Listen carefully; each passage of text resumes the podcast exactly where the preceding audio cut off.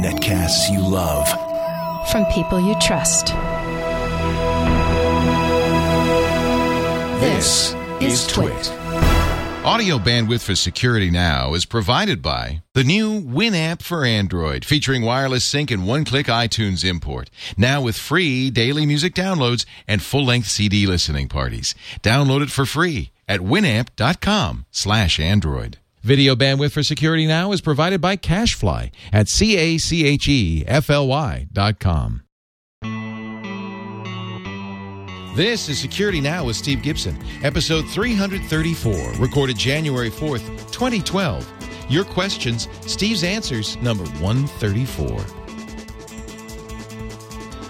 Security Now is brought to you by Carbonite Online Backup. Automatic, continuous, unlimited backup for your computer files. Just $59 a year. Try it free at carbonite.com and use the offer code Security Now to get two bonus months with purchase. It's time for Security Now, the show that uh, covers your security and privacy online. And Steve Gibson is here. He is the man, the host, the legend, the guy who does this show every week with lots of great security news and information, explanations. He's a teacher. Uh, and he's a mentor, and he's a good old guy, which uh, just one of my great friends.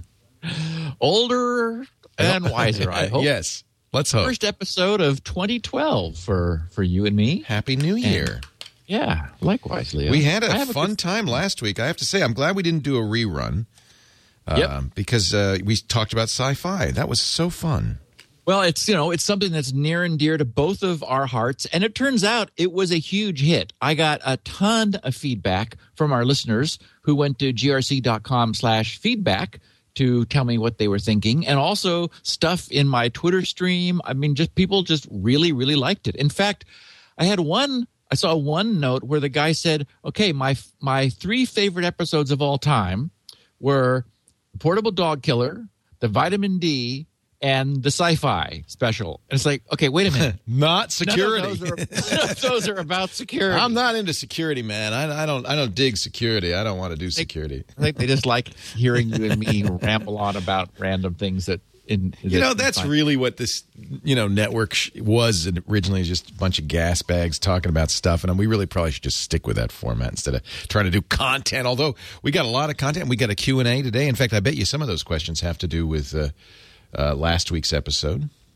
Uh, I avoided that Oh, because I figured a bit. I mean, You I had it. to literally step around all Right. of the feedback about sci-fi because I thought, well, okay, we did that, but let's not. Actually, there were a lot of interesting comments. Uh, as a really interesting industry-wide problem that that forced Microsoft to issue a very rare out-of-cycle patch, Ooh. which they did. We'll talk about. And uh, some little uh, bit of uh, legal news. But yeah, some we have. Uh, I did twelve Q and A uh, questions that I found because a couple of them are just going to be quick comments and uh, and so so forth. So yeah, I think everyone's going to be happy with uh, another podcast. You know, we only have really one commercial, so uh, why don't why don't we launch right into it? But before we do, just a program note. Next week is the Consumer Electronics Show, and as usual, we're going there, eh, you know, with our bags in hand. Uh, Your battery's charged. Battery's charged. Yeah, I just got a ginormous battery for my phone. By the way, you know, it comes with, as most, you know, batteries do, instructions for conditioning. It's a lithium ion battery. Completely in uh, opposition to everything you have recently told us. It said, uh, do not plug in your cell phone right away. Use it normally till the battery is completely discharged. Once discharged, then plug it into a wall charger, not a USB or a car charger. We want high voltage, and then we want to charge it all the way. But don't do too much uh, to drain the battery quickly. You want it to drain. This is nuts. For the first few times at a slow, even rate. Drain the battery fully again before plugging the phone in. Do not, it says, do not fall into temptation to plug the Oh, wait, cell wait, phone wait. in. It, is this because of a? Is this a larger capacity battery? It is. It's a, it's about Ah. three times normal. uh, the reason they're telling you to do that is that it's necessary for you to train the phone. It's not about the battery. It's that you have to train the phone that that against its expectations, this battery is going to last Right. much longer than it expects. And so I don't I- think that's what this is about, but I think you're right. That's probably a good idea. But Well, they're no, they're I mean- saying things like conditioned cell phone batteries are meant to be able to catch a few minutes of charge as needed, but it's the first few days that are vital to good conditioning, which we know is is not true, right? On lithium Yeah, ion. that, that's not true. Although it, it would be it would be the case that your phone's the phone will be confused. battery right. it's your battery meter Right. wouldn't be expecting to have a battery lasting so much longer. Right. So That you makes would want to show you'd want to show it a few times by going to the extremes Right. how long this particular battery lasts and the then the phone's gonna be going whoa okay because otherwise it would be showing you a a very pessimistic looking percentage Right. um, meter and you'd be saying wait a minute I got an extended capacity battery Yeah. and this thing's running at zero Good even point. though it wasn't even there yet. That's that's you know I doubt that's what they're thinking, but uh, I think that that's uh, a good reason to do it. But but just to recap what you said some time ago, a few episodes ago, there's no lithium ion batteries. The best thing to do is just keep them charged as much as possible all the time, right? Yes, the the universal agreement is that unlike prior technologies, prior chemistries, both um, nickel cadmium and then nickel metal hydride, which was actually the same fundamental electrochemistry, those you those had a memory effect. So if you if you only discharge them a little bit and recharge them often, hmm. they would forget that there was like a lot more room down below the point that you were normally starting the the recharge. So the logic there was run them all the way down to the ground before you recharge them. Um, and if you can't, then you could reset their memory by deliberately doing some deep, deep cycles. Lithium ion, completely different story. It has no memory, and it actually is better for the chemistry not to be running it all the way down. So there the logic is charge often and and if you are in a situation where for example you have access to a plug and you've got your adapter always use the adapter when you can. And actually one of the questions in today's q&a explains a mystery that we encountered a few weeks ago. And i don't remember which episode you were on or which episode tom was on with me but it was someone's cell phone instructions said once it's charged unplug it from the wall. All of them say that. which okay And, uh, And- Nokia started it, and the reason is those little chargers take uh, draw power even when they're not That- doing anything. that is so it's exactly a it's a right. green thing. I exactly right. I was assuming that it's like, well, well, you know, okay, that it, that the phone ought to be taking responsibility for battery management, and in fact, the manufacturer is trying to take responsibility for those. for the charger. I, I like calling them wall warts. Wall warts, yeah. I- yeah, but we wall all leave our wall. Come on, who's going to plug in and unplug all their wall warts all the time? And it, it is annoying to feel how warm they are, which Yeah. of course is the giveaway that Right. this thing is expending electricity. Make So- better wall warts. And they could, Leo. Right. They could easily have smart wall warts that shut down when you know after they've they've done their charging. It cycle. just But- baffles me. I mean, this is a company that makes these batteries, and they just it says continue to drain your cell phone battery completely before plugging it in at every available opportunity, regardless of the age or conditioning of your cell phone battery. It will always last longer over time when discharged fully before charging it again.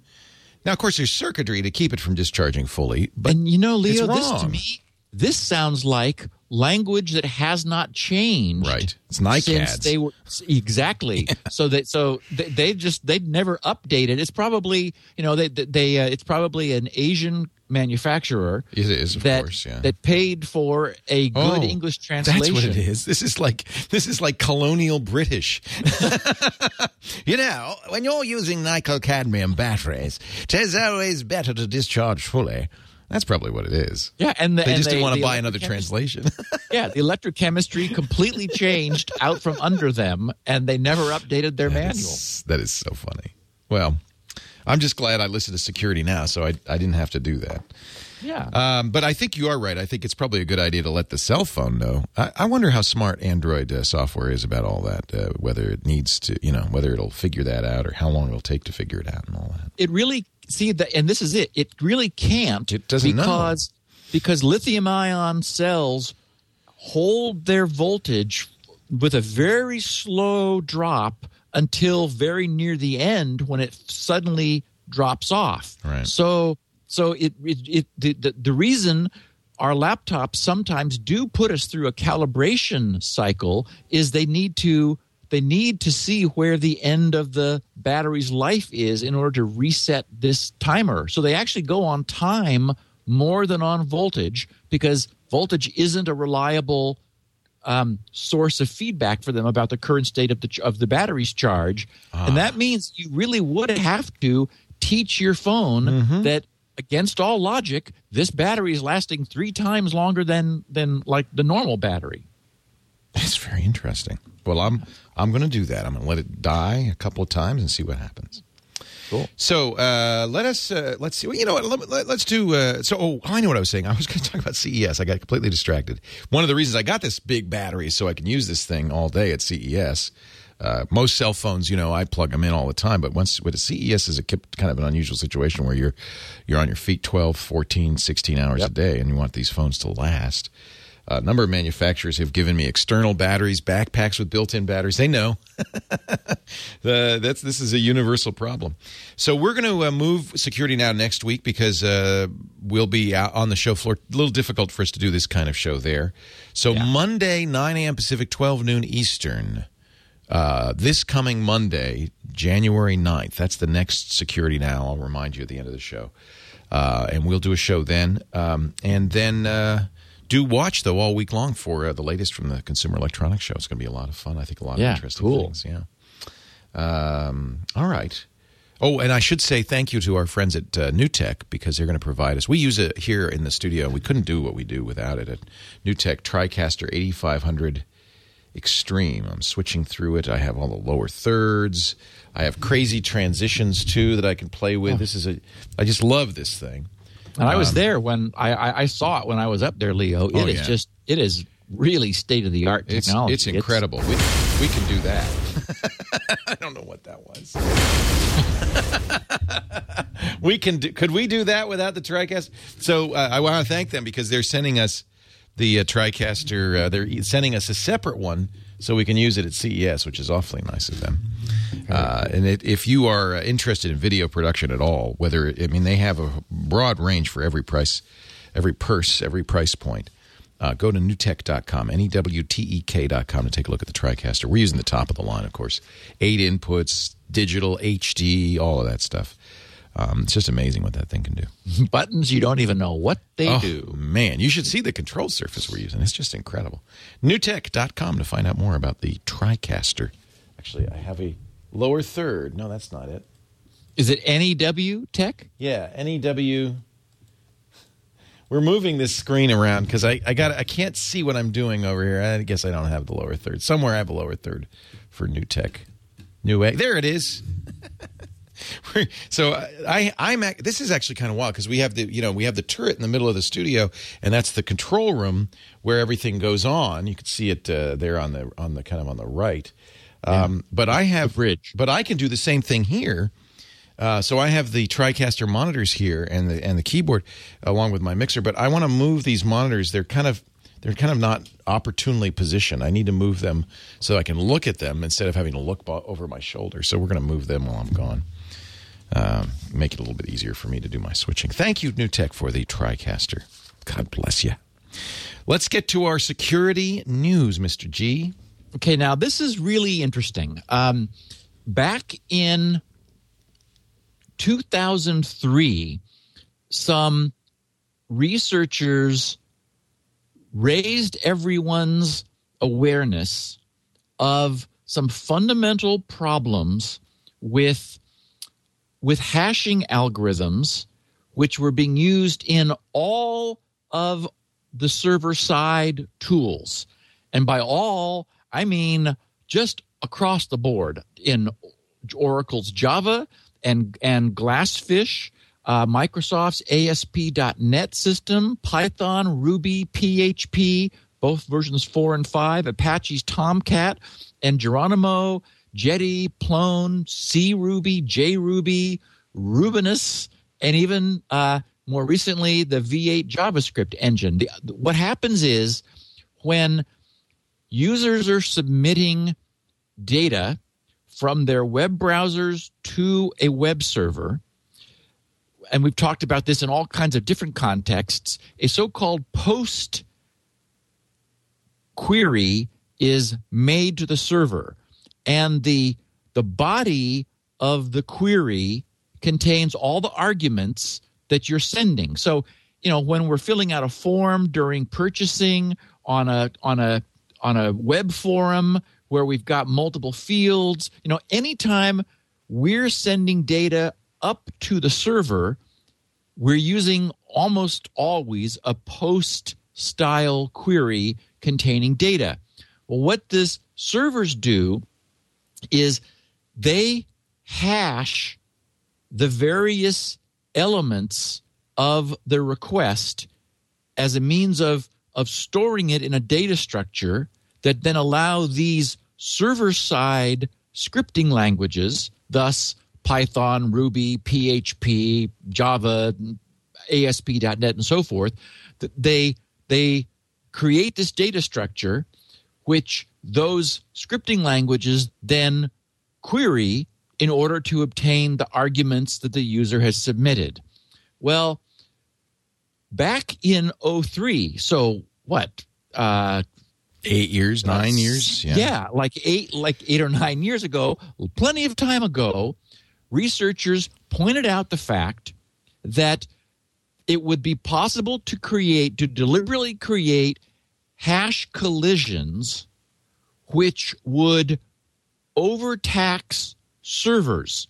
Now, the reason this happens is that if you um, we have to explain a little bit about how these hashes are used. The idea is you sort of use the hash, the result of the hash, like an index into a data structure where you store stuff. So, for example, say that say that the user submits some data and individual pieces are hashed into a th- down to a 32 bit token. We're not talking like crypto hashes, which are 128 bits or or 160 bits or 256. We're just we're sort of wanting to distribute the incoming data evenly in a bunch of in a bunch of separate little buckets. So we might turn the input data in individual pieces into sort of a, a quick and easy,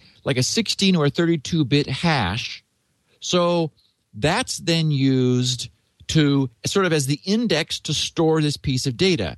The idea being that all the data that you hash is going to sort of have different 32 bit values and so get stored under different 32 bit tokens. Well, these researchers in 03 said, okay, but if they weren't stored in different 32 bit tokens, if they were all stored in the same one, like by somebody maliciously designing the data so that it would hash to the same value, and since these are not cryptographic strength hashes, they're just sort of little quick, uh, sort of quickie hashes meant to distribute the data evenly, that means that it's possible to pretty easily design them so that they don't. That is, design the input data so that it isn't distributed evenly. You can force all of the input to, to hash to the same 32 bit value. Well, it turns out that our servers can't handle that at all. I mean, the idea is that that this approach for average typical data is very quick and does a very good job. But the worst case is very bad. It collapses. So what happened was that several months before reminding everyone of this in a it in the 28th Chaos Communication Congress, which occurred recently, I think it was like last Wednesday or the Wednesday before, in Berlin. Security researchers who decided they wanted to demonstrate this, they notified a couple months before all of the various um, makers of the server side technologies that I talked about. I mean, like all of them that were vulnerable, Microsoft included, and all the other guys. Um, and they said, "Hey, we want to let you know this has been known about for you know eight or nine years. Um, you really need to fix it because." we- That's a we're long gonna time. yes we're gonna sh- we're gonna show people how bad this is okay so how bad is this they demonstrated that a single person with just using a 70 to 100 k bits of connection bandwidth which we know is like nothing could completely saturate a server using an Intel i7 core A, processor. a single machine. A single machine Wow. could be brought down in a with essentially creating a denial of service attack on a website with 70 to 100 k bits of queries. In in in what they showed was that hours of CPU time can be consumed making a single HTTP post request. So, um, uh, they uh, in one of the papers which they demonstrate, they show that if a, if a single attacker had a gig connection, that gigabyte connection, okay, or if if an attacker had ten hundred meg connections, like from a small bot fleet, or a hundred 10 meg connections, which is easy to get, that could fully saturate 10,000 i7 core servers. I mean, a, a, a huge commercial website can be taken down with relatively low bandwidth usage by essentially perpetrating a CPU resource consumption attack by generating these requests to the server which which deliberately cause hash collisions. The idea is that uh, these hash collisions prevent the data from being scattered out over space essentially where the data can be accepted quickly and force the all the data to be stored in the same place which is like a worst case scenario over uh, at at the server end for it accepting the data. So microsoft a couple weeks ago issued an out of cycle patch and everybody else has in the meantime fixed it. So um, the problem is now that this is known the reason microsoft was of course motivated to fix this is it's a, it's trivial to do this. It takes it's no effort at all and and the industry could easily see that bad guys would just have fun doing this i mean so just so people understand, this isn't a threat to your system being compromised or anything like that. It just means that bad guys can do DDoS attacks, attacks on websites easier with less Well, hardware. with actually it's with almost no bandwidth Very, very Yes. easy. So- a gigabit. so, yeah. A gigabit's not no bandwidth. That's a lot no, of no, bandwidth. No, no, a but a but a, a smaller server. Oh. I mean, a state of the art i7 core server can be can be DDoSed. Actually, just DOSed. You don't need distributed. Just DOSed with between 70 and 100 k. Oh, I get it. yeah. So if you had, so if you had, I see. Wow. Yeah. So so I mean so the idea would be you need much more to bring down a a, a ten thousand server farm, but Right. even that can be brought down. But a single server, you can take it down with seventy k of data, tying up its its its processor for hours, making a single query. So so this is you know we've talked about how the, the generic concept of a denial of service is that regular users cannot access the resources of a web server for some reason. Well, there are many different reasons. One was like making lots of connections that you don't ever complete. And so you exhaust the server's ability to accept valid connections by, t- by tying it up, waiting for, for bogus connections to actually be made. So that was, there was a, that was a TCP connection resource denial of service where you just you used up the server's ability to accept connections by sort of hanging connections that weren't actually made. A different approach is just flooding it. A bandwidth denial of service is where you just pound the actual connection to the server. The server's sitting around with nothing to do because you've you've like brought the routers down. The routers can't handle all the traffic trying to get to the server. So valid users are unable to get there. So that's a typically a distributed denial of service attack. The outcome is the same. Valid users can't get there. So what we have now, this thing is a new type of denial of service where by cleverly designing the queries that are made to the server we are overloading the computational ability. And so we have a low bandwidth, just a trickle of queries can take a server off the net because it's there's a the way it's it's accepting the data will collapse if the data is designed just right. And it turns out it's no rocket science to do this. Now, all you need to do, the reason the reason hackers can do this is all of these different systems that I talked about Java, ASP.NET, Python, Ruby, PHP, Tomcat, and so forth they use a very simple and well known hash. There's only a few of them that most people use. It turns out it was Dan Bernstein's hash, uh, var- variations of, of a hash that Dan Bernstein came up with to be very efficient in computation time so that it wouldn't take much time to do this.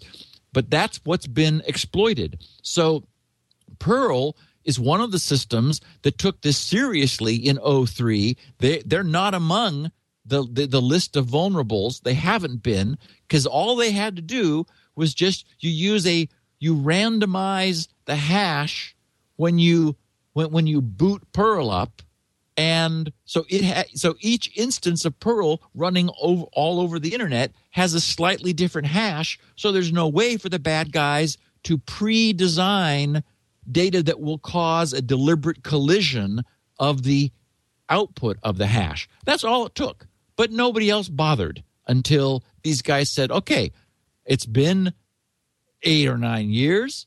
Uh, let's make everybody bother." Because without w- without fixing this, all of the servers out there were vulnerable until just recently. So this was a good thing, and that's why Microsoft, if our listeners noted, uh, issued an out of cycle patch. They fixed three other things in ASP.NET as well.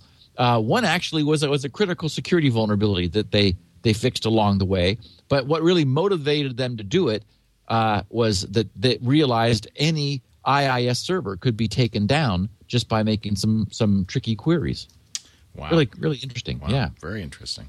Um, be, now this is with this one is obscure, but I know that the VLC video player, which is one I often use, the VideoLAN player, is extremely popular. So I wanted to make note that a vulnerability Yeah. Oh, has yeah, been found. We all use that. We recommend it heavily. Yeah. Yes. Um, a, a vulnerability was found in an obscure file format. It's actually the TiVo file parser uh, has a vulnerability such that if if you were to open a .ty file, uh, that's the file format that TiVos use. The the the TY file demultiplexer plugin, which is libty underscore plugin dot star. There's a, vul- a known vulnerability in that that allows a remote code execution. So what would happen is somebody would send you email that contained a, a small file, a .ty file embedded, saying, you know, click here if you want to see a funny movie or something, or you'd go to a website that would, in one way or the other, induce your system to play that. So you'd have to have VLC installed, versions 0.9.0 through 1.1.12 are vulnerable. So only the latest 1.1.13 fixes this problem. So I just wanted to give everybody a heads up. I, in looking at the VLC site, it didn't look to me like this 1.1.13 was available yet. So what you can do, and in fact, if I, I don't know, I don't know who how, how many people are watching their TiVo files in the raw like this using VideoLAN, but you can simply delete the libty underscore plugin dot star files from your VideoLAN plugins directory, and then you're safe too. So if you're not using these uh, .ty files, I would just say get rid of the libty underscore. and what are plugin you using file. for again? What is the? It's it actually is only for playing TiVo files. Oh, okay. But of Delete course, everybody. Yeah, exactly. Delete it. Every, everybody gets it as part of the package, so Right. that if you happen to run across a TiVo file, and the problem is, it will try. If you know, if if you if someone sends you email with a .ty file in it, and you're a VLC user, they could take over your computer remotely. So, That's just not thought that was worth telling our listeners about. Yes, I agree. We all use it. yeah, I do. I've got it on all my machines. It's a great player. So, in privacy news, uh, the Ninth U.S. Circuit Court of Appeals has upheld the constitutionality of 2008's FISA, the Foreign Intelligence Surveillance Act, which had come under fire. Um, what happened was, and we've talked about this in the past when this was was just new and happening. Um, there were 33 different lawsuits which users of telecommunications companies, in, including, for example, um, uh, AT&T, Sprint, Nextel, Verizon, Bell South, and so forth, when it became known that the NSA was asking those companies to surveil U.S. citizens, a bunch of lawsuits were filed against those telecommunications providers saying, We're not happy that you're surveilling us, so we don't think that's right. And what what just happened after you know many years is that the um, they up the the um, you know it percolated up through the legal system. A lower court said yes, in fact, uh, this is constitutional. So these thirty three suits should be uh, dropped, and this all the you know, and so that that decision was appealed to the Ninth U.S. Circuit Court that ended up upheld, upholding that lower court ruling. So um, the EFF of our friends the, at the Electronic Frontier Foundation and the ACLU, the American Civil Liberties Union, uh, are both unhappy that uh, the lower court ruling was upheld. Um, a judge, Judge Margaret McKeon, who was um, on the Circuit Court of Appeals, said that electronic intelligence gathering depends in great part on cooperation from private companies, and that if litigation were allowed to proceed against persons allegedly assist- assisting in such activities, the private sector might be unwilling to cooperate with lawful government requests in the future. So I would say she was right about that. we Yeah, we kind of were hoping that would be the case. Exactly. yeah.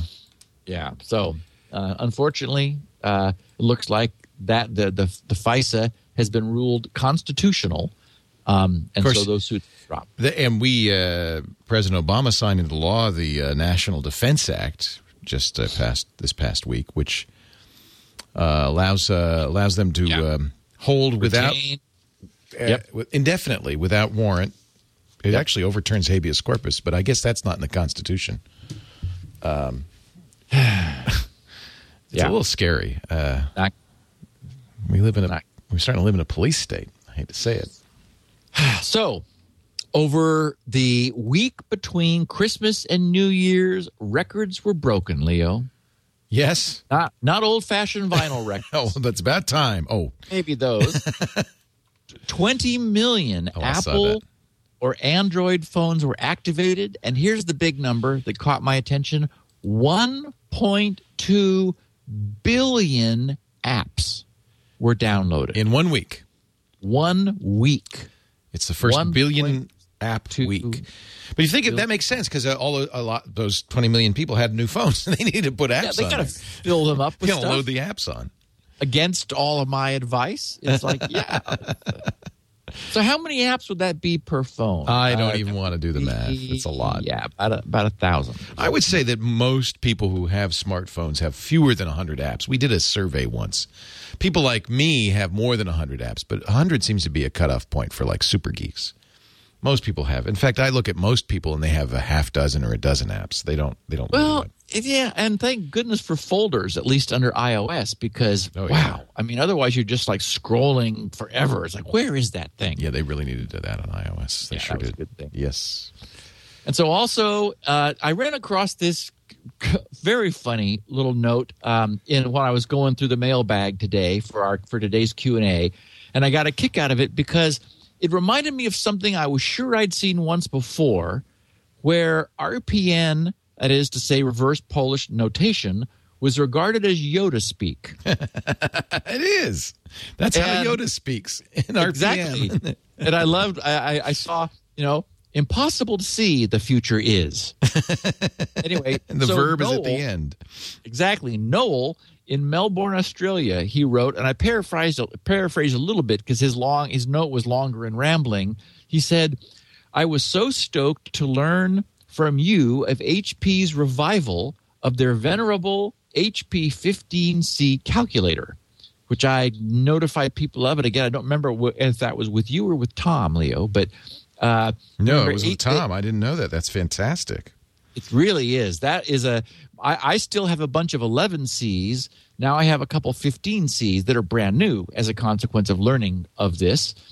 Anyway, he uh, continuing. Uh, Noel said, "Calculators should be landscape, not portrait, and of course RPN." but my wife is not a fan and won't touch my HP calculator at all.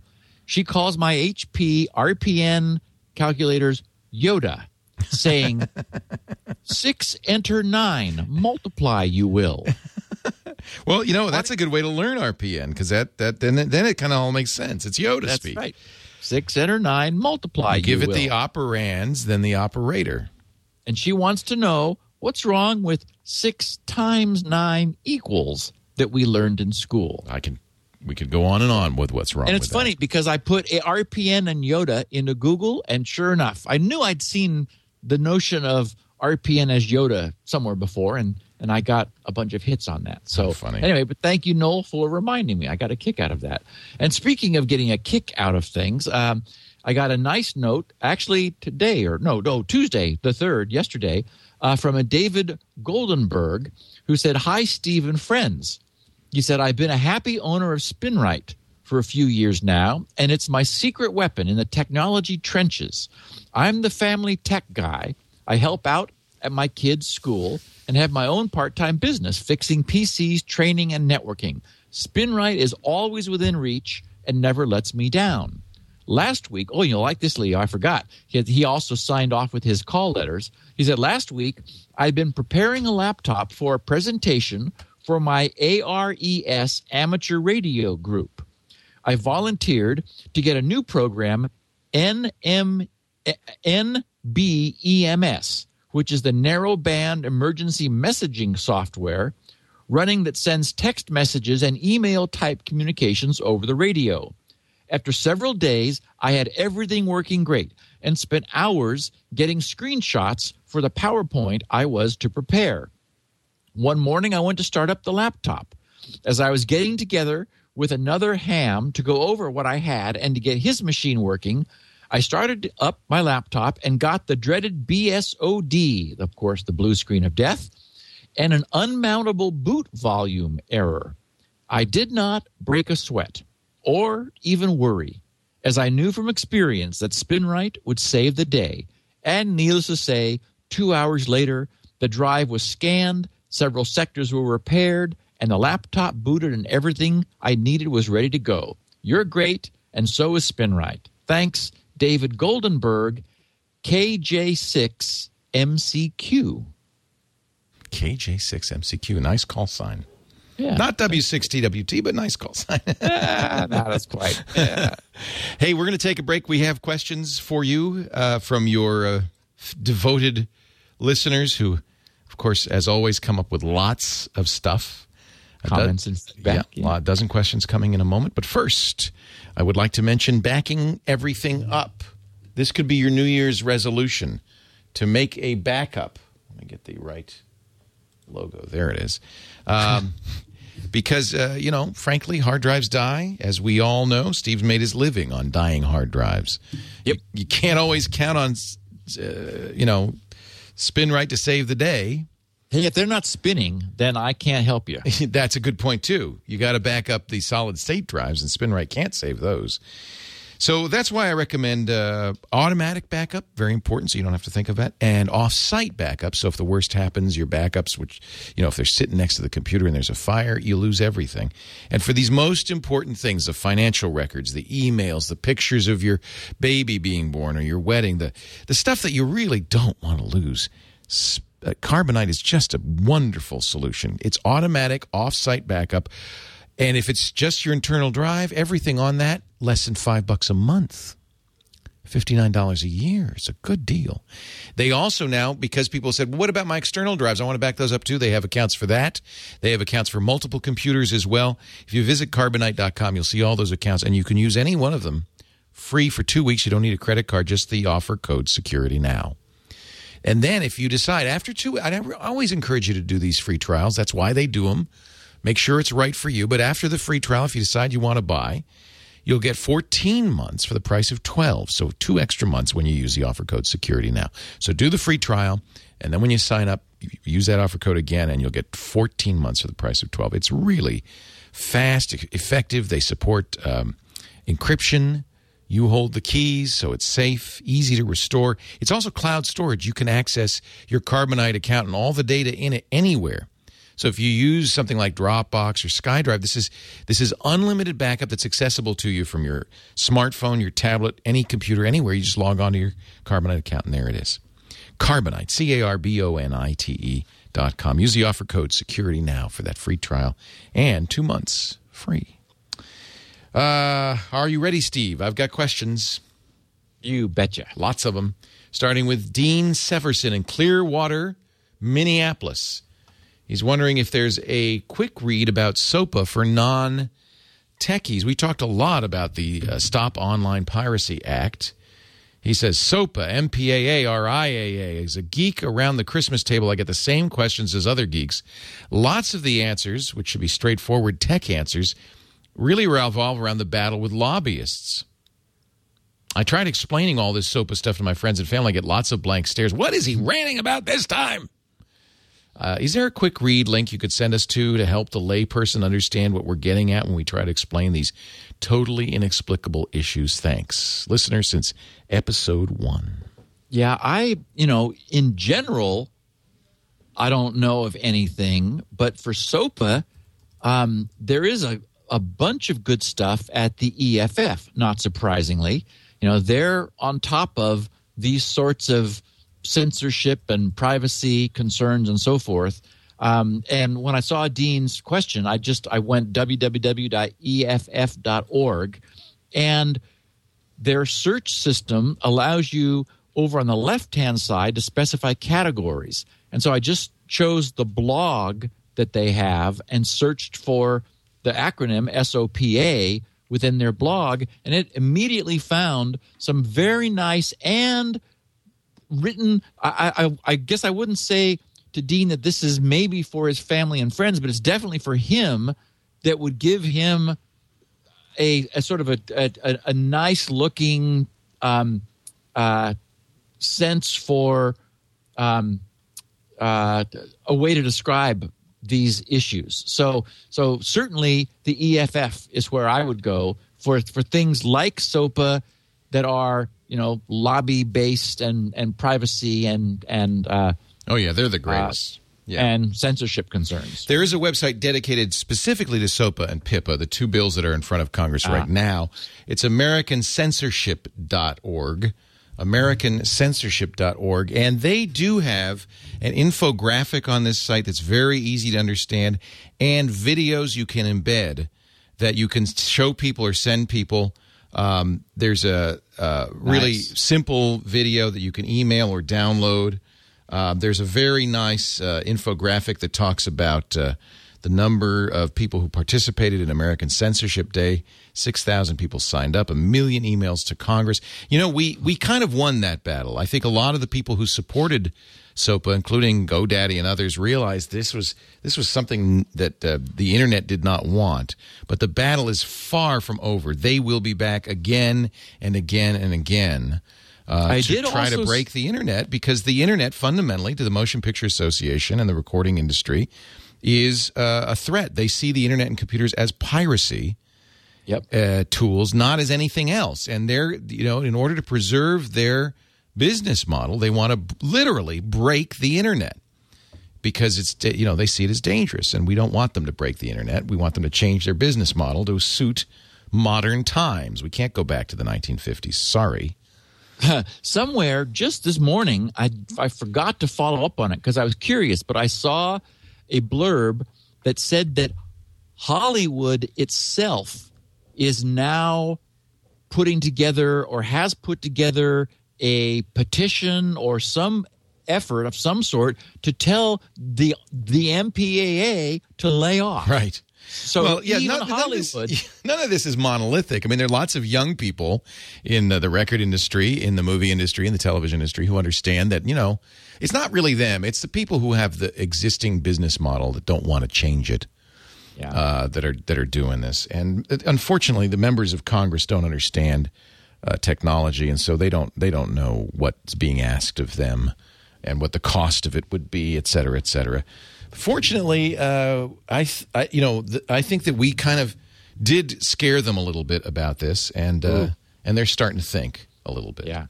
Uh, but uh, but we got to keep on. We can't, you know. The, the, the problem is that these guys will not give up until they win or they're defeated entirely, and uh, and I don't know how we defeat them entirely. They give. We have the best Congress money can buy.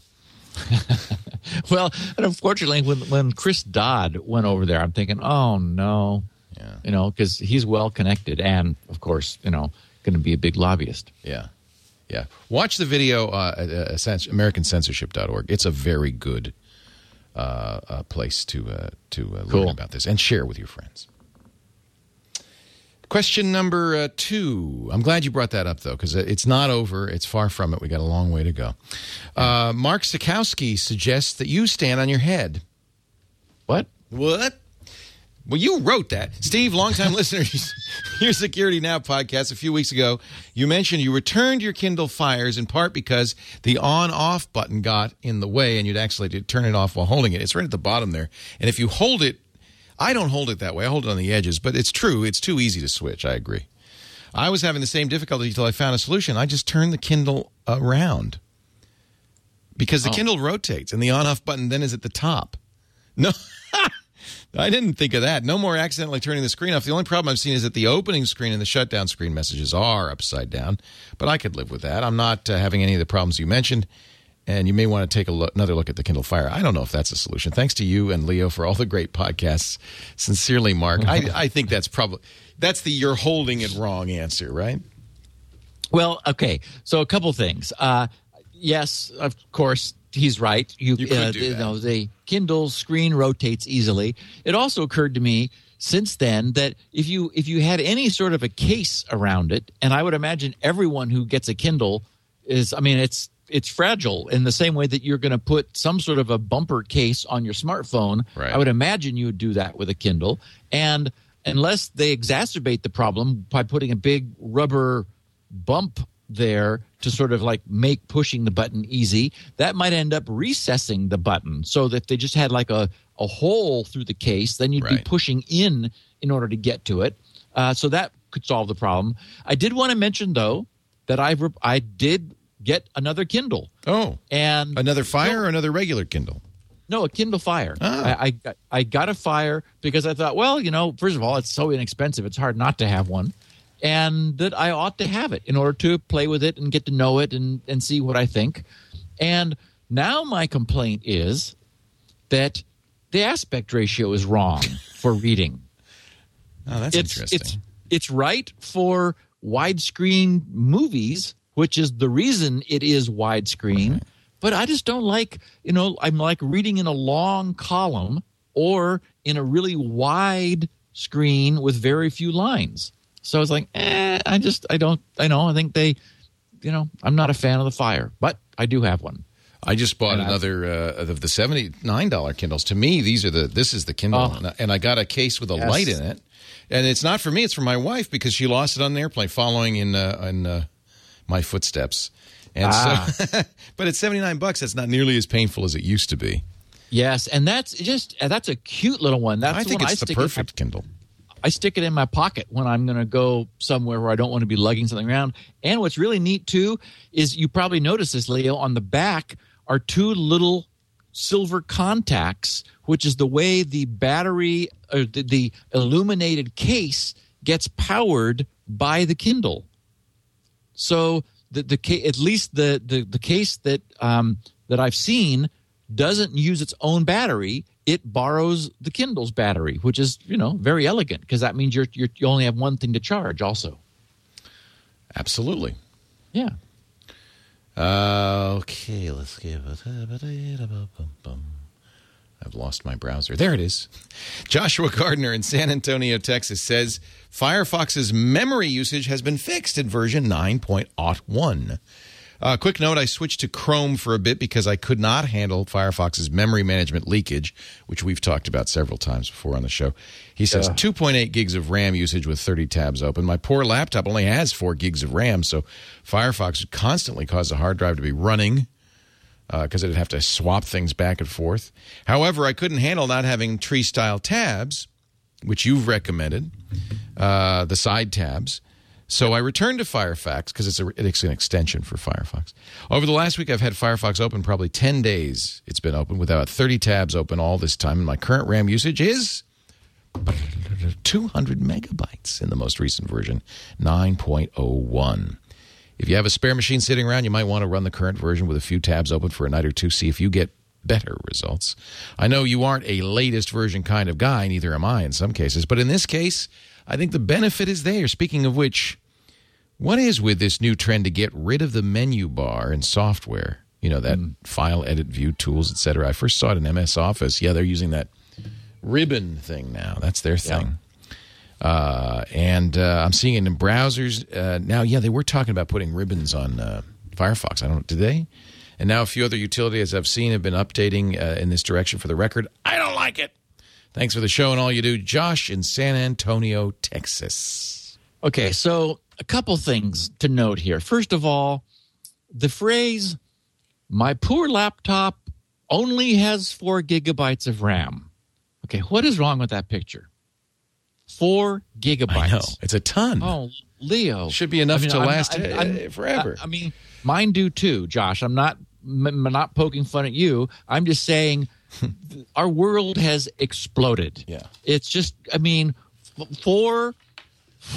Four billion, billion, four billion bytes of RAM. Yeah. Oh my goodness. Yeah. It's it's wrong. It's it's it's very wrong. So I also want to note he mentioned version 9.01. I want to make sure people knew that 9 was quickly re- replaced after its first day on the planet. Um, but I noted something else just today, and that is Mozilla is having problems. Speaking of not having enough RAM, Mozilla is having problems because they are no longer able to build Firefox. What?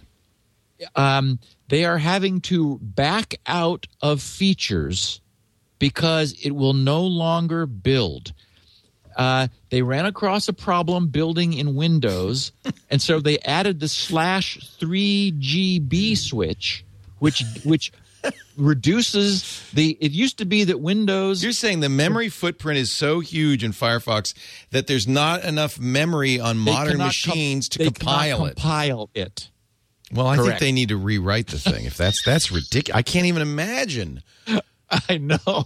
If you can compile Windows, why can't you compile Firefox? Okay, so back when Microsoft was architecting Windows, and remember that Bill Gates famously said No that they had no, no. 10 times more memory than the Apple II. Right. The Apple II had could go to 64K, and so they were going to go to 640K. Well, then they realized, okay, that's not such a good idea. We need more than that. So they went to a 32 bit platform. So they said, okay, 32 bits, come on. That's 4 billion bytes. We're never going to need anything close to that. So they arbitrarily divided the memory in half. Because why not? Neither half would ever get near full. So two gigs for the OS, two gigs for the applications, all the applications. Because again, applications, how big could they be? so, so at some point, Mozilla hit their head on the two gig size. And so they added what's called the slash 3 GB switch, which is something you can add to the boot ini file in Windows that moves that 2 gig fence that divides the OS and the applications from the 2 gig point up to 3 gigs. So the OS is squeezed down to 1 and that gives applications 3 gigs of space.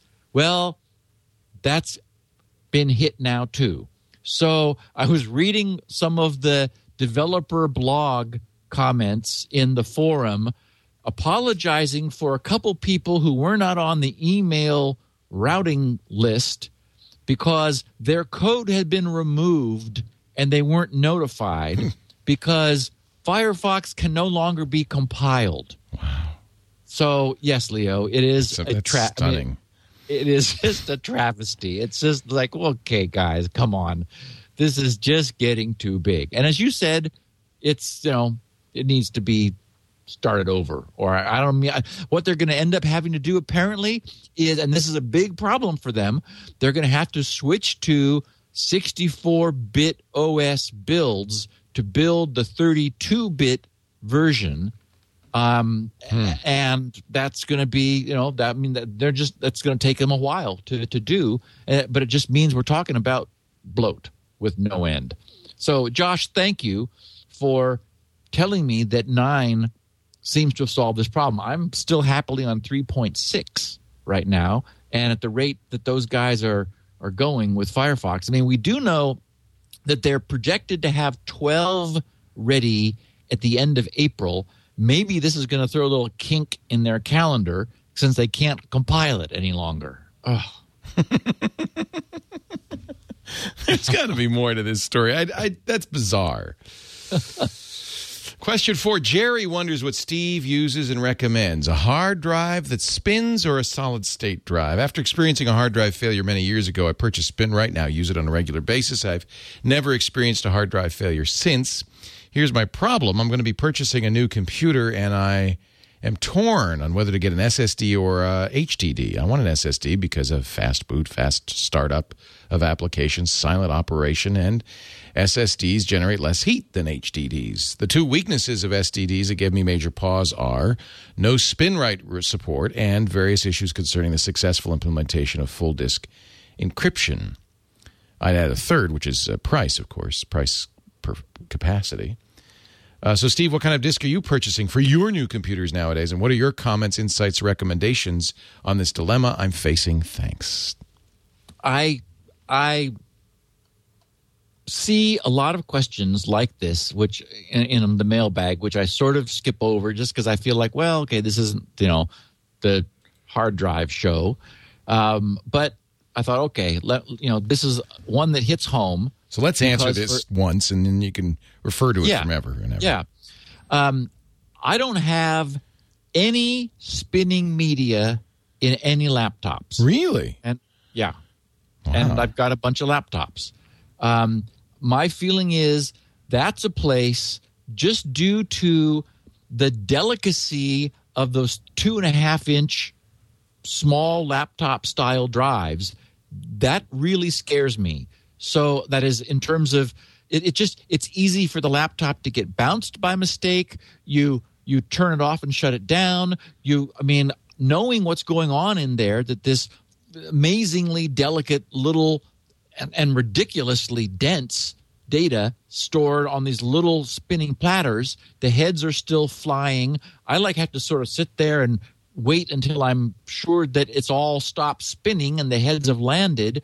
Um, and even then, you really do need to be careful with laptops. All of the experiences that that the original hard drive iPod users had of their iPods dying is is similar to what happens with laptops. And with laptops being so popular, um, it's just a problem. So so I do have large spinning hard drives in most of my big machines, but I one of the first things I do is to take out the hard drive and exchange it with a solid state drive for my laptops. I like my little Mac Air because it's mm-hmm. just, you know, 64 gigs of solid state and it just I just it feels right to me that this thing I don't have to worry about. And the iPad is the same re- for the same reason that it's just it's solid state storage. It is just it that's not going to go wrong. But you're right, Leo. Price is a concern, and of course, for me, wear is a concern over on the SSD side. You know, we've talked about how SSDs, the current technology, ha- does get fatigued when you write to it because you're essentially you're squirting electrons through an insulator to strand them out on a little on a little piece of of conductive island and that electron tunneling squirting the electrons through you're essentially you're breaking down a an insulator forcing it to allow a charge to pass through. Well that fatigues it. It actually does wear it a little bit.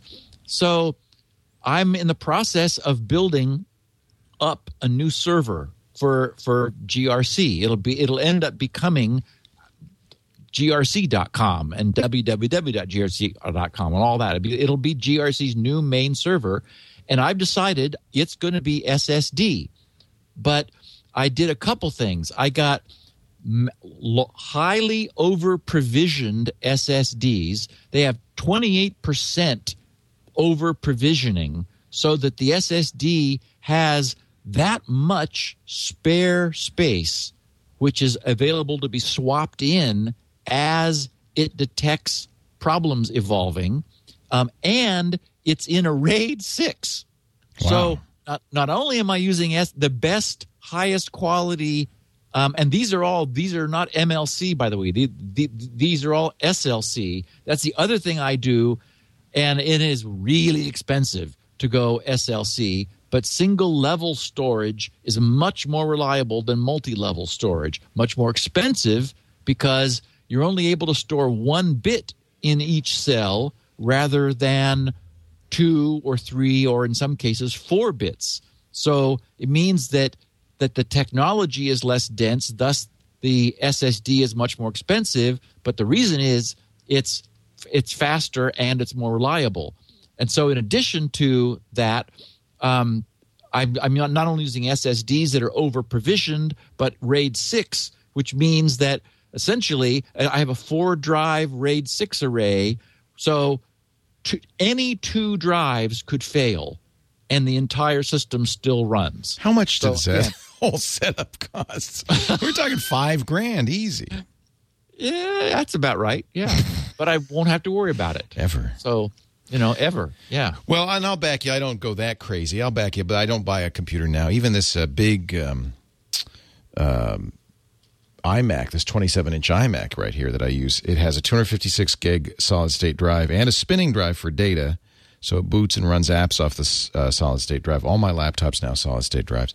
You know, I don't do full disk encryption, uh, and I I think that that's you know that's a good reason maybe to be suspect of those SSDs because as far as I know, I mean we we had Alan Malventano. I asked Alan and he gave me a way to do it, but uh, as you know, really it's not um, something you might want to do on an SSD. I guess I gather.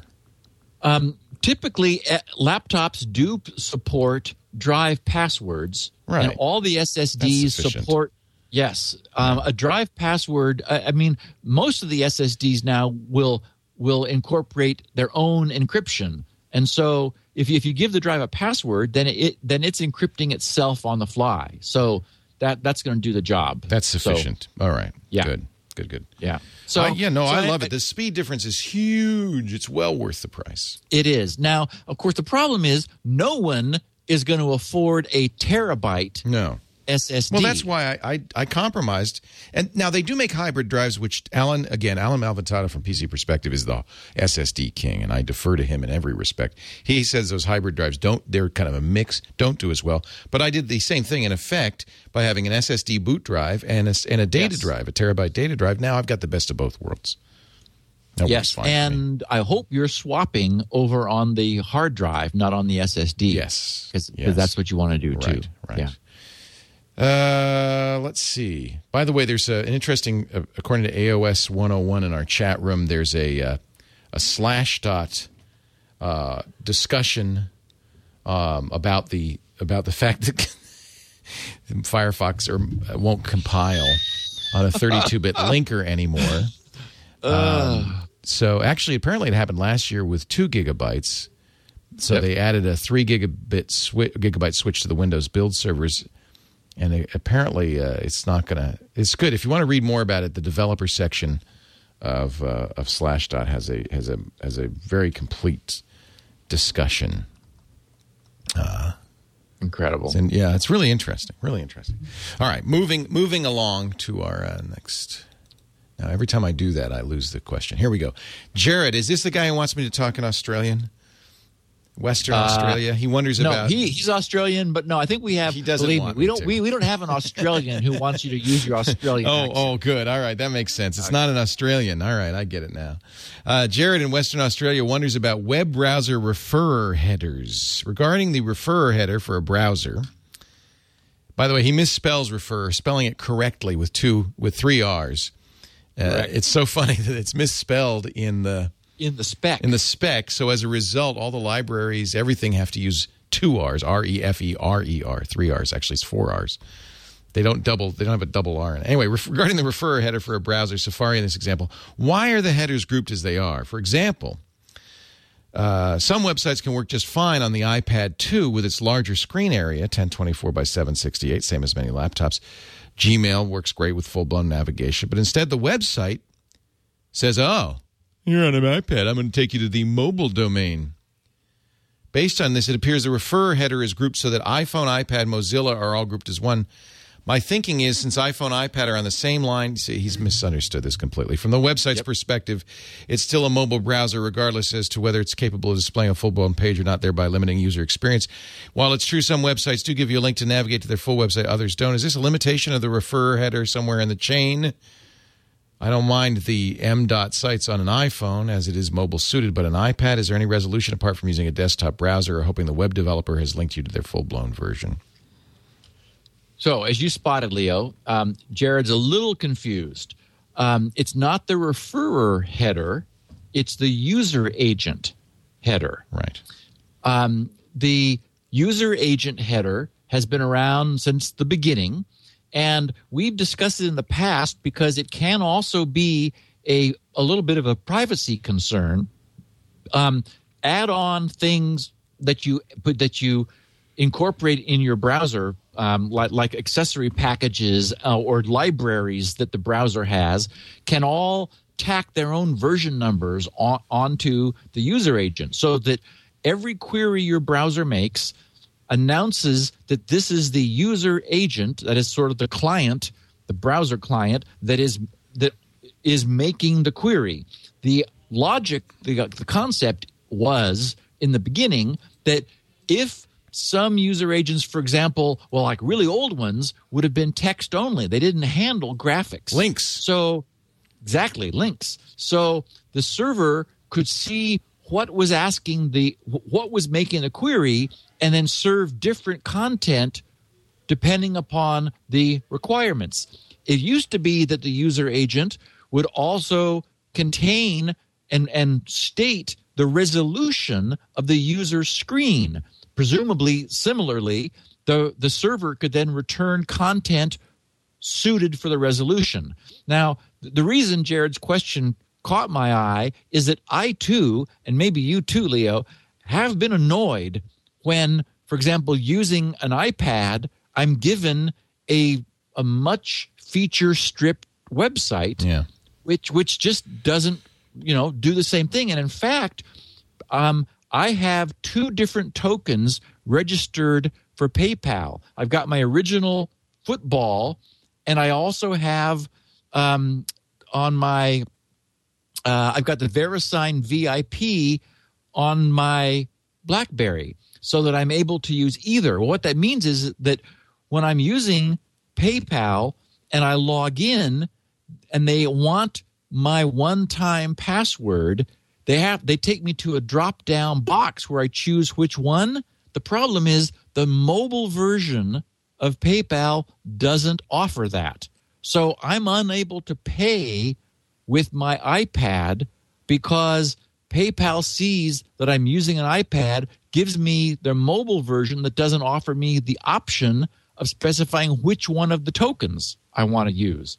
So it's like, you know, not but that's not uh, you know just uh, it has nothing to do with the uh, how the browser's identifying itself. The browser's identifying itself. It's the website that's deciding what to do with the identification. So go to the, complain to the website not to it's not i mean it has nothing to do with the the the browser's um, uh, agent string. It the browser should always say what it is. Oh, I completely agree. It's, just it, it, it's an annoyance that it's totally that the- annoying but that's the website's fault. Correct. it's stupid.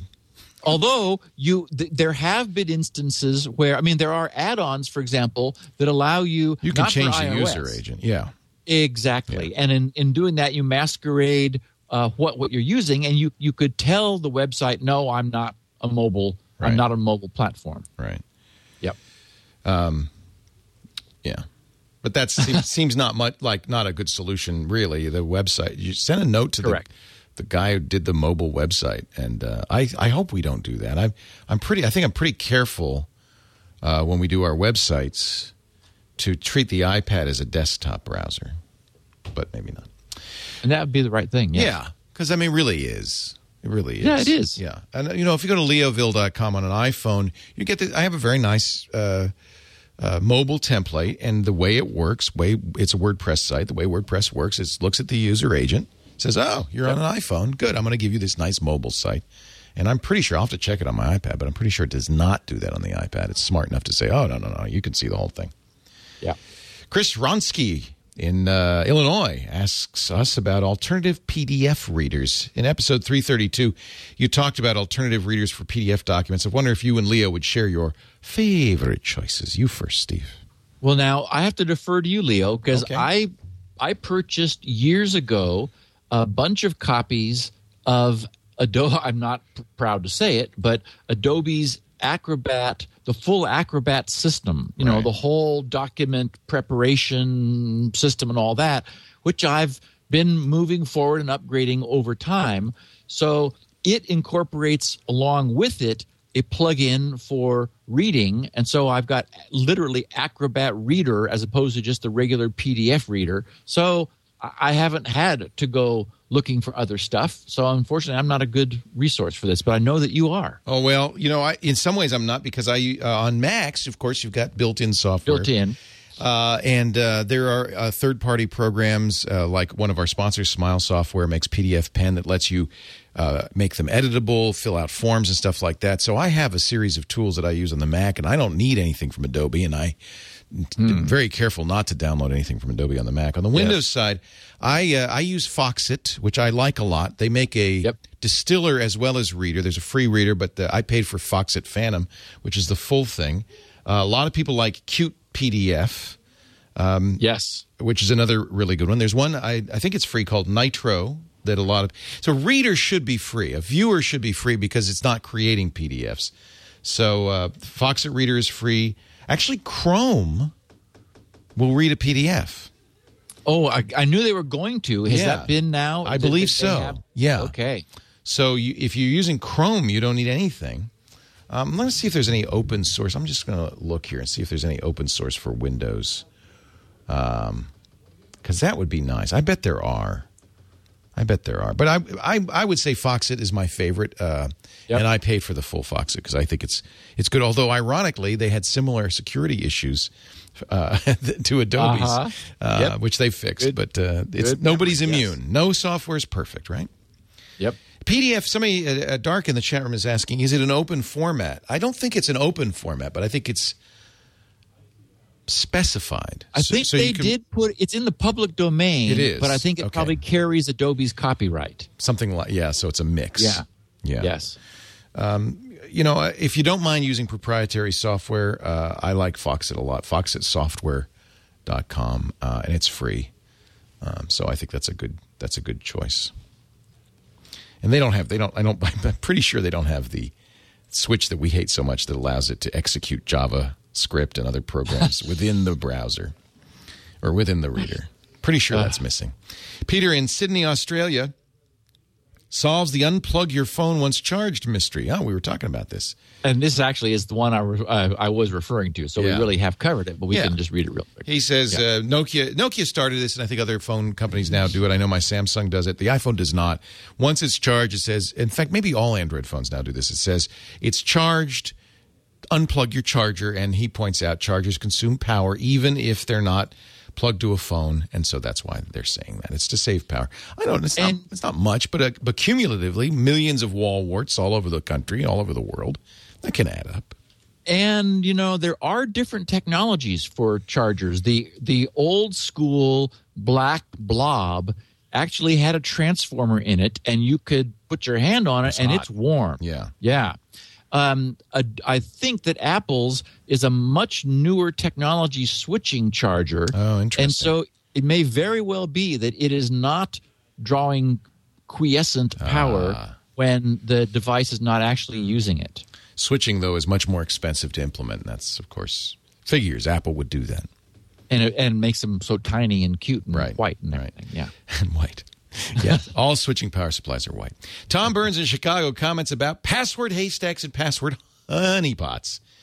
He says, if Leo's reading this on the air, I request his Australian accent is my favorite. Hey, Steve, perhaps this is a bit obvious, but I thought it was worth mentioning. I'm not going to read the whole thing that way. We would lose our entire audience.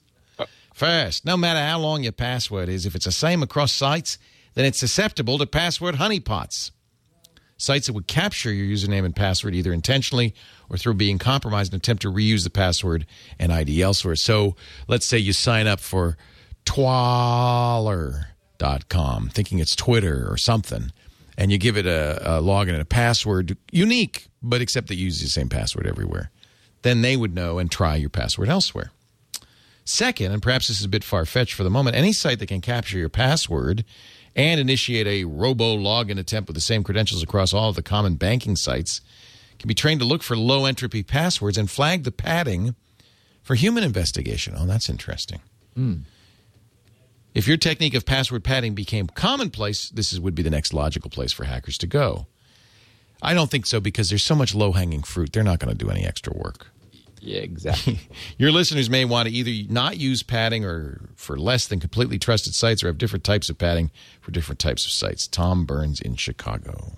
so this notion of a password honeypot was interesting because I, I took it to mean something a variation on things we'd seen before Um, remember, once upon a time, there were sites that offered you to sign up to for contests, and for example, we know Punch the monkey and all that stuff. Yeah. Yeah, and they would yes, and they wanted your email address, and they I mean you ended up getting spam as a consequence of that. So they were they were harvesting email addresses and telling you that oh you know sign up for this and then you know we're entering you in a drawing and there's a chance i mean we're talking old school this is a long time ago but a lot of people were doing that and so you could certainly imagine a site which wants you to create accounts, cre- ha- asks you to create an account where you identify yourself with your email address and a password.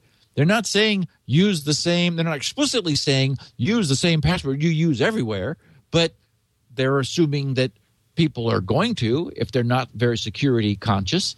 And then um, and then they go and try to log on with the same credentials in lots of other common websites. And if someone is using the same email address and password, that's going to succeed.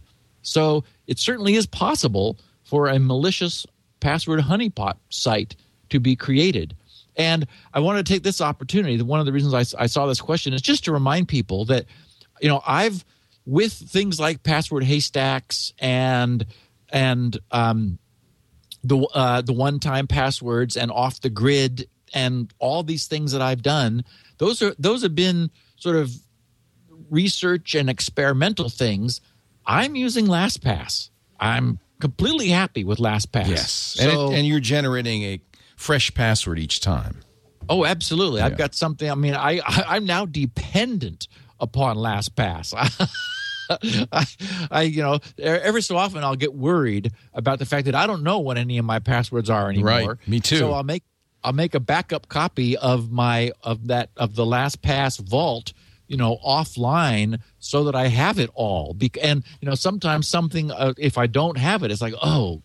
Shoot, and I have to go, you know, manually open Right. up my LastPass Turn on vault. LastPass. Yeah. Yeah, exactly. It's I mean it is but the good news is it's it saves us from these kinds of vulnerabilities. Right. So just want to make sure people know that I'm you know I'm still LastPass.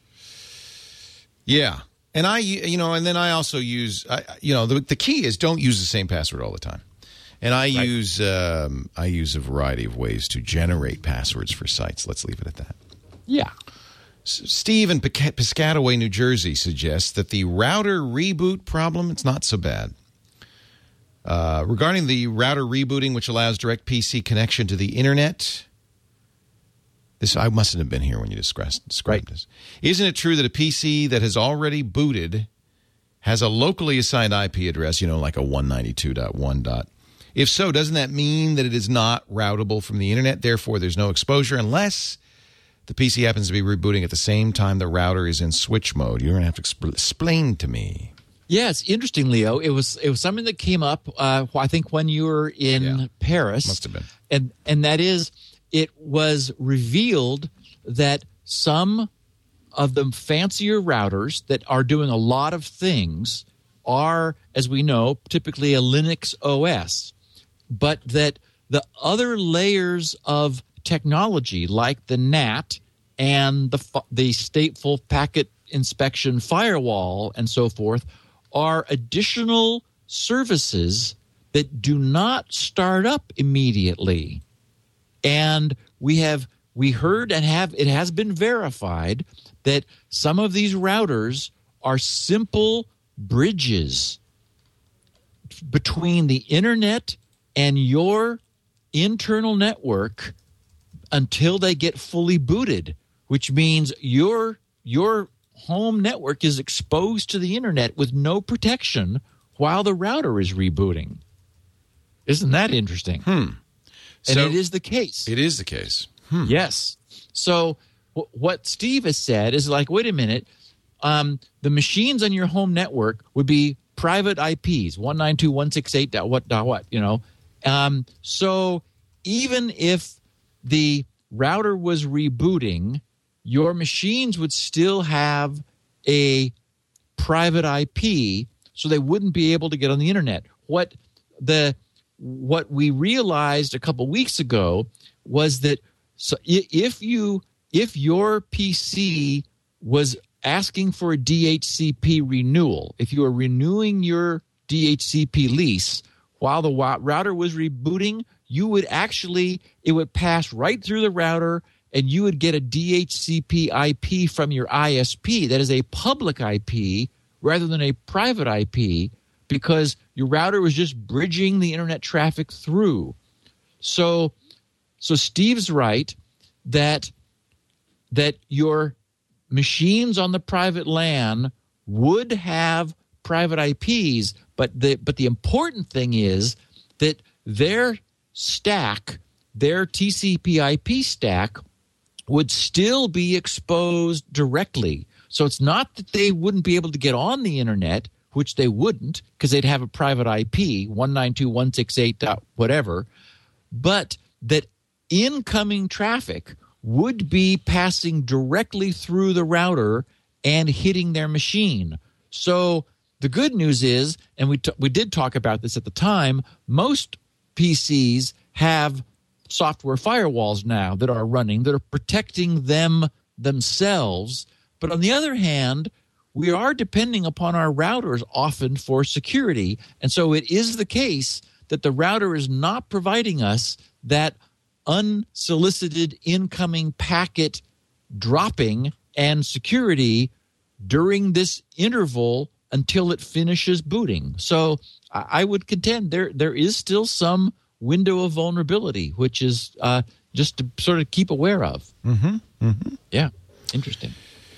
Uh, Anthony in Oregon wonders what to do when updates fail.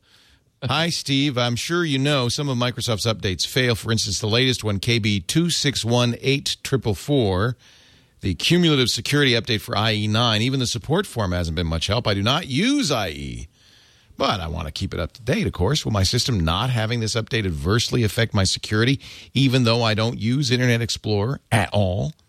And if so, how can the updates that fail even after multiple tries be uh, downloaded? I don't remember this subject specifically coming up on the Security Now podcast. No, but it comes up all the time on the Tech Guy. Yeah. If you think it's relevant, maybe you could address it briefly. I've been listening to Security Now for years and enjoy it very much. Keep up the good work. And Leo, I don't know if you've got any magic solution. Oh, I do. But yeah, it comes up a lot. yeah. What do you tell people? Well, there's two things. Well, I'll answer both questions. Uh, uh, first of all, uh, updates. You know, think about it. If you're doing an update in place of an operating system, it's like changing the tablecloth. Uh, you know, by whipping it out and putting a new one in there. It's not always going to work. In fact, it's amazing it works as well as it does. Uh, that was going to be my first comment. Was yeah, I'm not surprised when it fails. Yeah. I'm surprised when it doesn't. I mean, you're really Oh. you're you're modifying a system. Uh, you're building a plane while it's in flight. You're changing the engine. So um, to to add yet another metaphor. Um, so when they failed, uh, what happens often is, and this is actually the more serious issue. Uh, if an update has failed, uh, it will not then go on to do other updates, and you will not be able to add future updates until that one update gets done. It's blocking. So Microsoft has a very long tech note. I'll see if I can find it again. We put it in our show notes all the time at the Tech Guy Show, explaining the 38 different things you can try if you've got a failed update, including clearing the registry. Mostly, it's clearing a registry setting, um, un- undoing it, and so forth. Now, if you have an update that you really want, you don't have to use automatic update, in place update. Uh, you can change Windows Update. If you go into Windows Update uh, and go into the settings on the left there, you can uh, do a you know a, because think about this. uh, Administrators at a business with hundreds of PCs, they don't want to go to each PC one by one and do an auto update. They download the file once and then apply it over the network or they go from machine to machine. So Windows Update does allow you, you can actually go to the updates and download individual update files all by themselves. Uh, this is a this is what I do, for instance, for system packs because they're so big. You know, I just want to put you know the 700 megabyte download on a on a USB key and then update all my carry it around. systems. Yeah. Yep. So uh, you can you can go into the um, settings of uh, I, I don't remember the step by step, but it should be pretty apparent. Uh, go into the settings and go to a, I think it's called the catalog of updates, and go to individual updates and get them. Um, if it's stalled, though, I'll tell you before the show's over. We got a couple more questions. Let's let's. I'll, I'll let you answer those, and I will find the knowledge base article. Uh, you could also Google, you know, uh, go to Microsoft. Don't even Google it. Microsoft has a great site, support.microsoft.com, where you can search for failed update and you'll find all the articles in there and ah, all the different things you can do. It's but the problem is it's not just one thing. There's a variety of different solutions depending on how it got stuck. Yeah, and it happens again, all the time. I know. It's. I've got several machines which I've what I like older machines that have just stopped being able to be updated because you know something a screw loose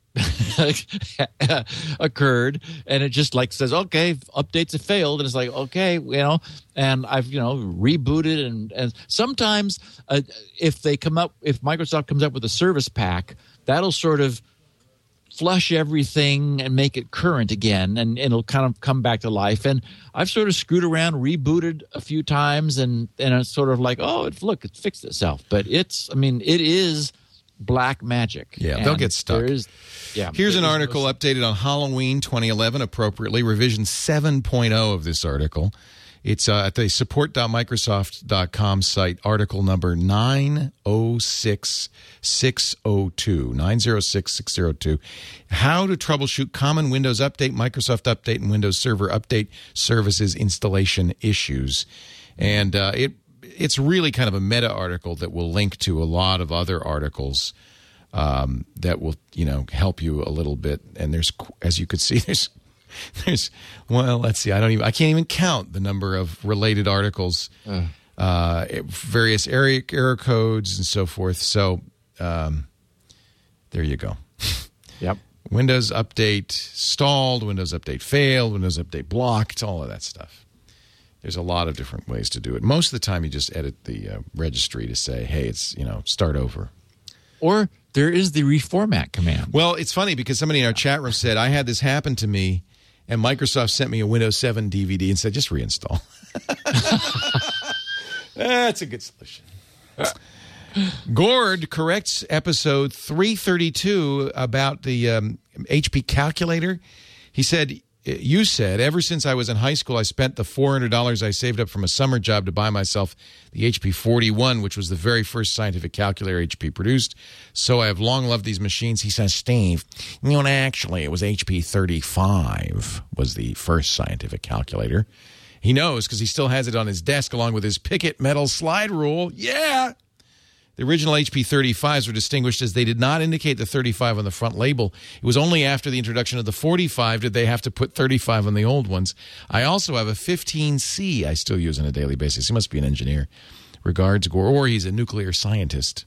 So, So, it's the yeah, 35. I- 35 is the legendary HP calculator. Yep, and that was what I purchased. I uh, yeah. they uh, in the magazines they had it was it was so revolutionary that they had a actual size photo of the front of it, and of course, being the hyper nerd that I was, I cut it out, mounted it on cardboard, and had it in, had it in my pocket.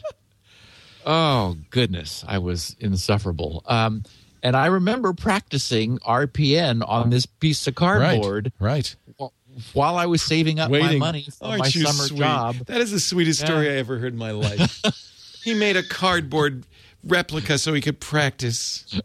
what are you, four? That's very Uh, cute. That's very cute. I had, you know, but you must have had slide rules too. Those Pickett slide rules. Remember those? Yeah, Picketts were the I- aluminum, right?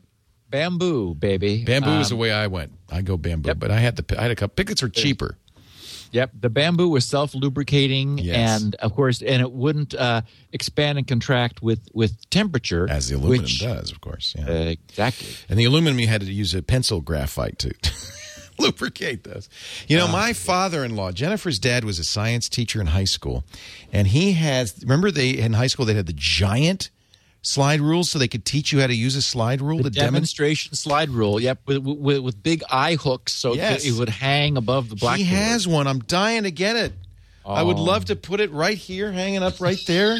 Wouldn't that be great? or maybe just kind of lean it against the wall, sort of like skis. Yeah, because they're like using. four or five feet. They're big. Yeah, yeah, I really want one of those. that's neat. Our last So yes, it was an question. HP 35. Yes. I still have it in its in its original box and packaging. Um, it's uh, in my m- my memorabilia box somewhere. So, and you know, it used an LED display, the old seven se- or yeah, the old seven segment display, and yep. And oh, and I did get confused because the 41, it was a. I also had an HP 41. That was the LCD calculator that had four little module slots on the back, and you could plug in. There was like a oh, barcode barcode scanner and a printer and other things and uh, you know the battery the batteries lasted way longer on that. I think that that one used n cells as i recall and uh, and that was a beautiful calculator too. Yeah i've always been an hp calculator person. I, I and you know at this point i'm not changing ti will ti will never get me I, i'm an rpn TI was the cheap guy, but RPN for people who say no, that's confusing. It just makes sense. You put the operands Oh. first, and then you put the operator. That just makes sense, and it's much easier to program if you think about it. It's stack based, right? You push the operator operand. You know, if you're doing one plus one, you push one, then you push another one, enter it and, hit enter it, and then it's just a stack, and then you put the operation, the plus, and it consumes the top two things in the stack to make the result, which it pushes on the Yep. stack. It's it's it's really that's why they did RPN because these were very primitive devices and they couldn't make the programming too complicated, and that's how they did it. It's just yeah i just uh, it's perfect yeah. Tom Walker, Littleton, Colorado, has the bonus question of the week. Thanks for the great show and thorough prep work you put into it. Yes, Steve does work so hard.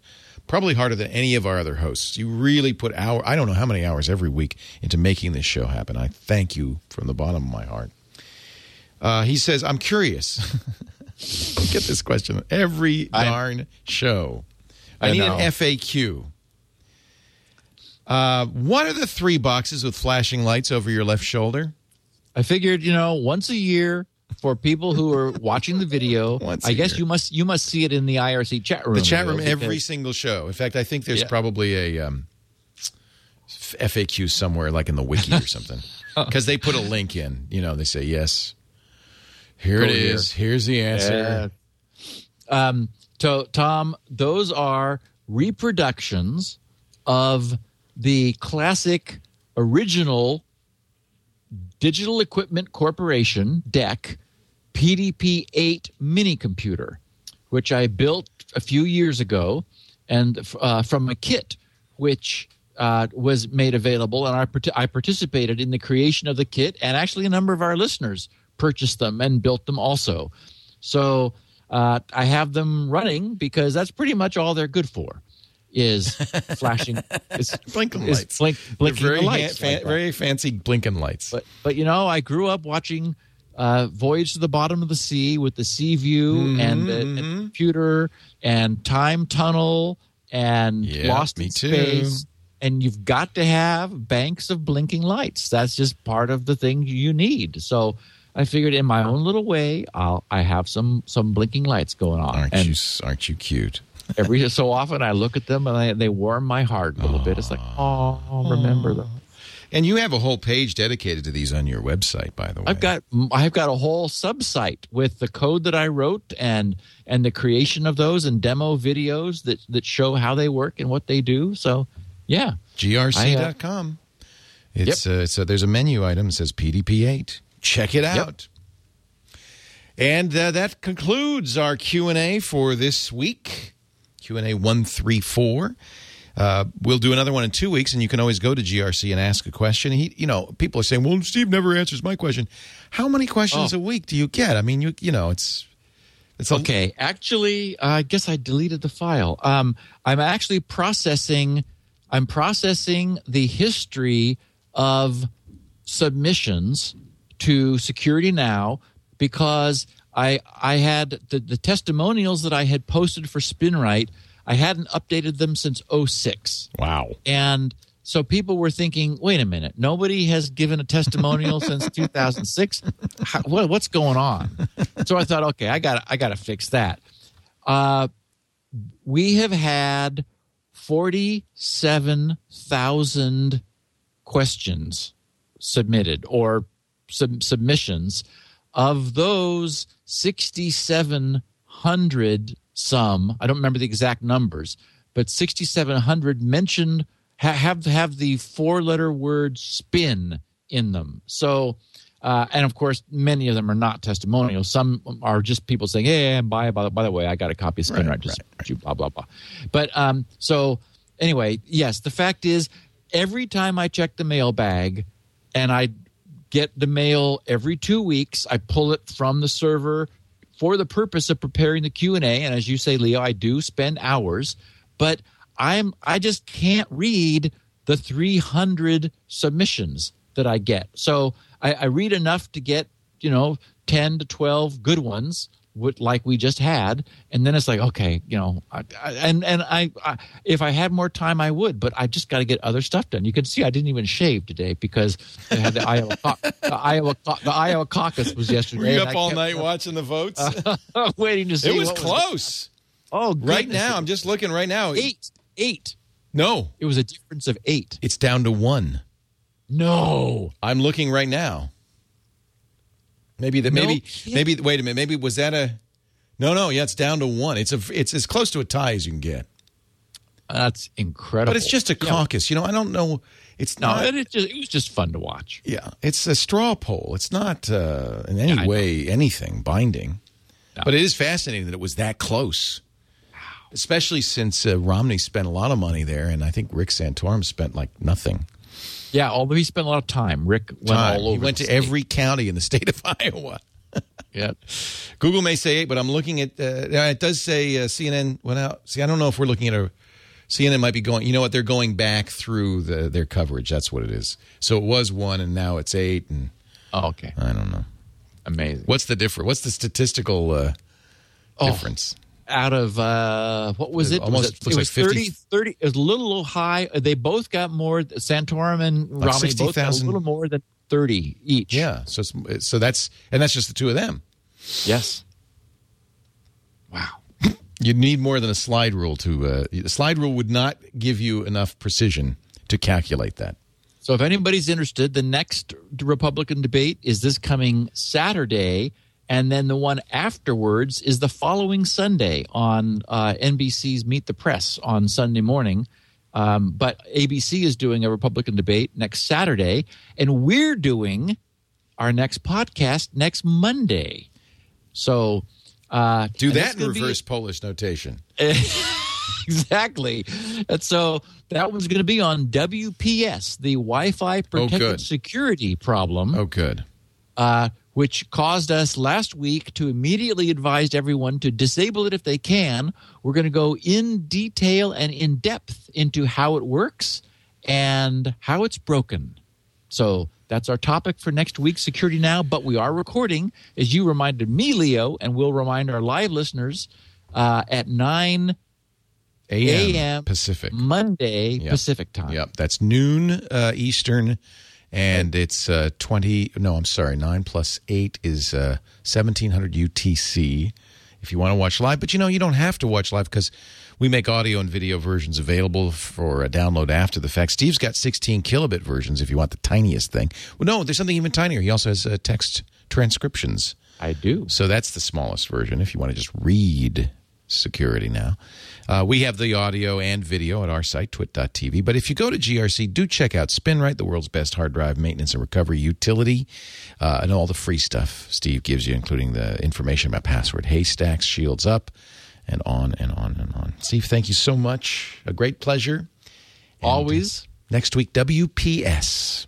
And thank you for moving the podcast forward before you take off to CES, the Consumer Yeah. Electronics Show, where you guys will be uh, broadcasting all next week uh, for uh, live, I guess, right? Live. Yeah, well, tons all day, and uh, it's part of the evening, too.